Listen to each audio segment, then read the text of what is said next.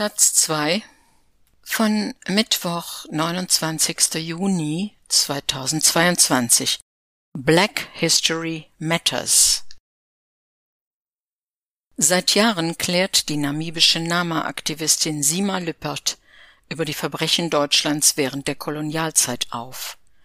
An der Berliner Nelson Mandela Schule haben SchülerInnen sie nun im Rahmen des Modellprojekts Black History Class eingeladen und fordern, dass deutsche Kolonialgeschichte endlich verpflichtend in den Stundenplan kommt.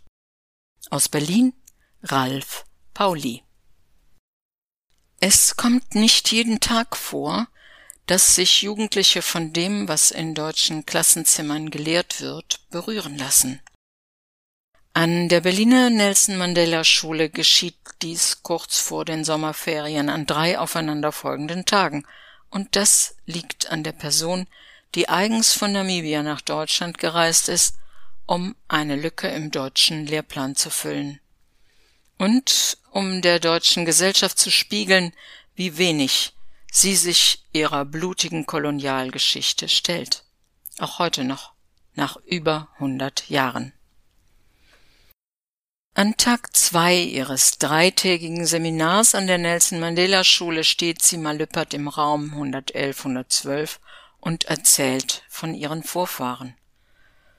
Von ihrer Urgroßmutter, die in einem Konzentrationslager die Schädel der Ermordeten reinigen musste, damit das Deutsche Kaiserreich sie vermessen und in Museen ausstellen konnte. Von ihrer Großmutter Katrina, die weiße Haut hatte weil deutsche Soldaten in der Kolonie Deutsch-Westafrika massenhaft Gefangene vergewaltigten. Und von ihrem Ur-Urgroßvater Cornelius Frederik, der heute noch irgendwo in einem deutschen Museumskeller liegt.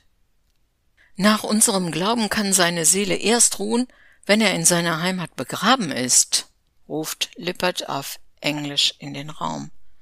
Wann gibt uns Deutschland endlich seine Knochen zurück? Lüppert ist Mitglied der Nama Traditional Leaders Association, der politischen Vertretung der Nama in Namibia. Normalerweise trifft sich die 52-Jährige in Deutschland mit PolitikerInnen und Menschenrechtsaktivistinnen, um über Reparationszahlungen der Bundesregierung für den Genozid deutscher Truppen an den Nama und den Herero zu sprechen. An diesem sommerlichen Junitag sagt sie zu knapp 20 SchülerInnen vor ihr, die deutschen Kolonialherren haben meine Vorfahren enteignet, gejagt, versklavt und getötet. Das ist auch eure Geschichte. Was Sima Lüppert über die deutschen Besatzer im heutigen Namibia erzählt, löst im Klassenzimmer Fassungslosigkeit und Wut aus. Die meisten hören zum ersten Mal von dem blutigen Kapitel der deutschen Geschichte, obwohl ein Großteil von ihnen schon die zwölfte Klasse besucht. Wir haben in der achten Mal über Bismarck gesprochen, erinnert sich eine Schülerin. Da ging es aber nur darum, dass Deutschland auch Kolonien haben möchte. Eine Mitschülerin fragt, wie kann es sein, dass wir noch nie von diesen Verbrechen gehört haben? In dem Land, das weltweit für die systematische Vernichtung von Menschenleben bekannt ist? Tatsächlich machen die Bundesländer wenige Vorgaben, ob und wie Schulen die deutsche Kolonialgeschichte behandeln sollen, auch in Berlin. Der Völkermord an den Nama und Herero ist jedenfalls kein verpflichtender Bestandteil des Unterrichts. Schülerinnen können problemlos zum Abitur kommen ohne von den Verbrechen der deutschen Kolonialzeit gehört zu haben, sagt Hannah Urban, die an der Nelson Mandela Schule Geschichte unterrichtet. Leider gebe es in den Lehrplänen viele solcher weißen Flecken. Und im Fach Geschichte müsse man immer reduzieren, auch um den Stoff für das Zentralabitur durchzubekommen. Den Impuls von außen begrüßt Urban deshalb sehr.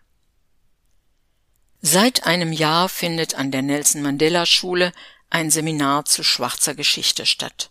Auf Initiative der SchülerInnen. Nach den Black Lives Matter Protesten haben wir in der Diversity Task Force viel darüber gesprochen, dass die Perspektive derer, die kolonisiert wurden, in gesellschaftlichen Debatten viel zu häufig fehlt, erzählt die Zwölfklässlerin Chloe. Um das zu ändern, müsse sich als erstes die Schule ändern und ihren Kanon um dekoloniale Perspektiven erweitern. Wenn das nicht an der internationalen Nelson Mandela Schule gelinge, an der vergleichsweise viele People of Color sind und der Unterricht auf Englisch stattfindet, wo dann? Aus dem Anliegen der Diversity Task Force ist, mit der Unterstützung einiger Lehrerinnen, ein bundesweites Modellprojekt der Bundeszentrale für politische Bildung geworden, die Black History Class. Im vergangenen Jahr wurde zunächst gemeinsam über ein mögliches Curriculum beraten. Anfang dieses Schuljahres ging es los. Alle Schülerinnen ab der elften Klasse durften bei den monatlichen Workshops teilnehmen. Einmal im Halbjahr gab es noch einen Studientag für die ganze Schule. Mittlerweile steht fest, dass das Seminar im nächsten Schuljahr weitergeführt wird. Das freut auch Chloe. Ich finde es super, was wir in diesem Jahr alles gemacht haben, sagt sie und zählt auf. Empowerment-Workshops für schwarze SchülerInnen, Antirassismus-Workshops für den Rest.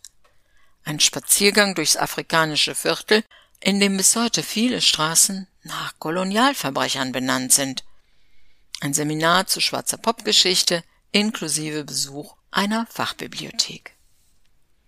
Das Seminar mit der Nama-Aktivistin Lüppert bezeichnet Chloe, die auch in Urbans Geschichtsleistungskurs ist, als einmaliges Erlebnis. Wie vielen MitschülerInnen geht auch Chloe der Workshop unter die Haut. Als schwarze Frau zu hören, dass sexuelle Gewalt gegen schwarze Frauen als Kriegsmittel eingesetzt wurde, macht mich traurig und wütend.